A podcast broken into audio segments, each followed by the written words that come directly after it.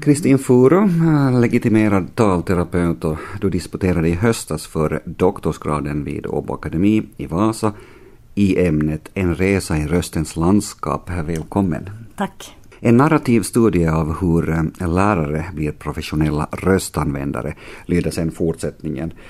Varför valde du just att göra en djupdykning i rösten? Rösten är ju ett ämne som, no, det har funnits med mig alltid. Jag har varit körsångare när jag var liten och också förstås längre upp i åldern. Sen började jag studera logopedi och vi hade en väldigt duktig lärare. Det är ju ofta så här. Någon som på något sätt fick en att öppna ögonen och öronen i det här fallet för rösten och röstens betydelse.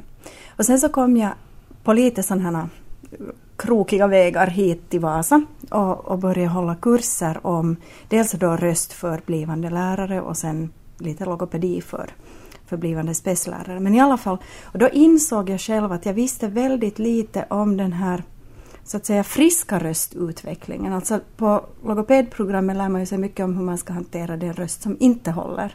Men den här förebyggande biten så var åtminstone jag då kände mig att jag ville veta mer om det. Mm. Och så där i stora drag, den här avhandlingen är förstås tjock, många sidor, men mm så här i korthet, vad kom du fram till? No, det som är kanske nytt är att jag tittar på den här läroprocessen, alltså hur det går till att bli professionell i sin röstanvändning. Om det nu är det man blir, det kan man nog diskutera.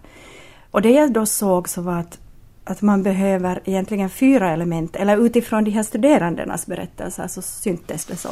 Man behöver både kroppsliga erfarenheter, rösten är ju en fysisk grej. Eh, man behöver känslomässiga erfarenheter därför rösten är på något sätt för många, kanske för alla, själens spegel. Så att det där lärandet blir inte holistiskt och helt om inte du också involverar känslan i det. Och sen förstås en sån här tankemässig dimension, alltså rent intellektuellt att du lär dig vad som kanske hjälper eller hjälper i en viss situation och så här. Och sen den fjärde dimensionen som dök upp när jag processade det här materialet ganska många varv egentligen, så det var en sån där relationell dimension att för att du ska kunna utvecklas på det här planet så behöver du få finnas i en sån trygg relation med människor som ger dig ärlig feedback och, och liksom ser både den potential du har just nu i din röst, ger dig bekräftelse på det och feedback, men också ser att vart kan det här utvecklas? Vad har du för potential? För många av oss använder ju kanske bara ett litet gränssnitt där av vår röst när det finns ganska mycket. Med andra ord så, så, så, en röst är inte bara en röst. En röst är inte bara en röst. Nej. Mm. och lärarna förstås, de använder rösten jättemycket eh, och är en utsatt grupp. Eh, hur, hur jobbigt är det för dem att, att behålla rösten? Alltså, det är väldigt många som drabbas av röstproblem. De här undersökningarna säger lite olika beroende på hur man lägger upp det, men alltså till och med så att 5 procent så riskerar att måste byta yrke på grund av just rösten och det tycker jag är ganska stora siffror. Om man tänker i ett kollegium så kan det vara en mm. per 20. Så de drabbas ju lätt av röstproblem och det har säkert många olika anledningar. Hur märks eh, besvären för dem? Sånt som blir trött i rösten, det känns tungt att tala, måste harkla mig ofta, kanske blir torr, och kanske också sånt här som heshet eller att rösten börjar bli grov eller sådana som också då är sångare så kan märka att deras register krymper. Speciellt i övre ändan. Alltså man, när stämläpparna blir då skadade inom citationstecken så klarar de inte lika bra av de här svängningarna som ska till där högst upp i registret. Mm. Så att sådana saker. Och eh, har man en gång drabbats av det då så hur gör man då för att lindra besvären och för att rösten ska hålla också i längden? Det är ju svårt att se någon sån här entydig linje som skulle funka för alla. Tvärtom är det väl just så att allas väg ser lite olika ut, men generella saker är just det att dels plocka bort de faktorer som belastar. Alltså om det är så att man har allergi som förvärrar de här slemhinnornas eh, situation eller om det är torr luft att påverka sådana såna saker. Eller akustik, om det är dålig akustik att sätta bullerplattor. Det är mera sådana här yttre faktorer. Men sen också att jobba med själva rösttekniken. Alltså jobba med hur du använder ditt instrument. Mm. Mm. Några goda råd nu. Ja. Ska du ha så här tio snabba? Eller fem. drick, ja, fem snabba. Det här, drick mycket vatten, försök stretcha så att du är mjuk i kroppen. Alltså det är ju samma analogi som en, en spänd sträng ger en spänd ton.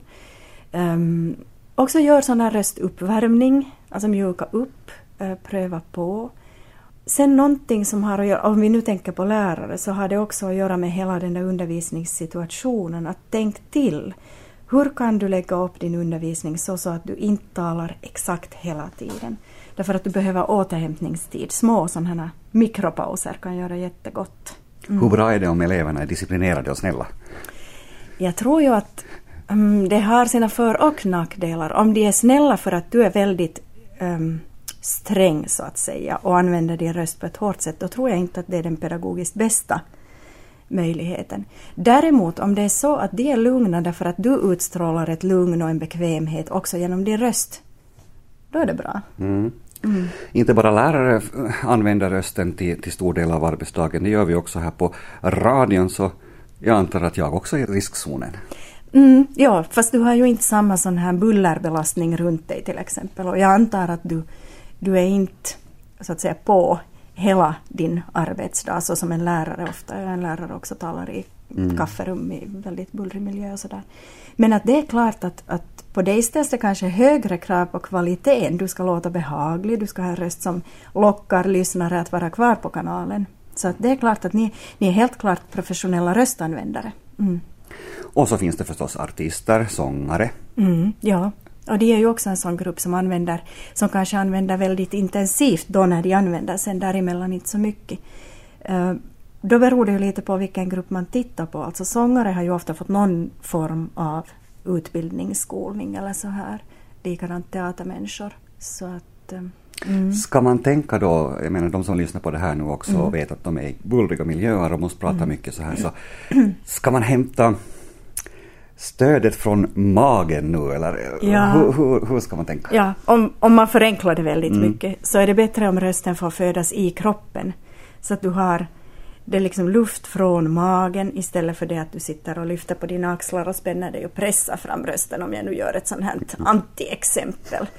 Så mm. att, att det finns ett fritt flöde. Och det handlar nog mycket om just också kroppen och, och att hitta ett stöd lite längre ner i kroppen. Hur är det, tycker du, som har forskat då mycket i den här saken, tar vi allt för ofta rösten för given? Jag tycker ju det.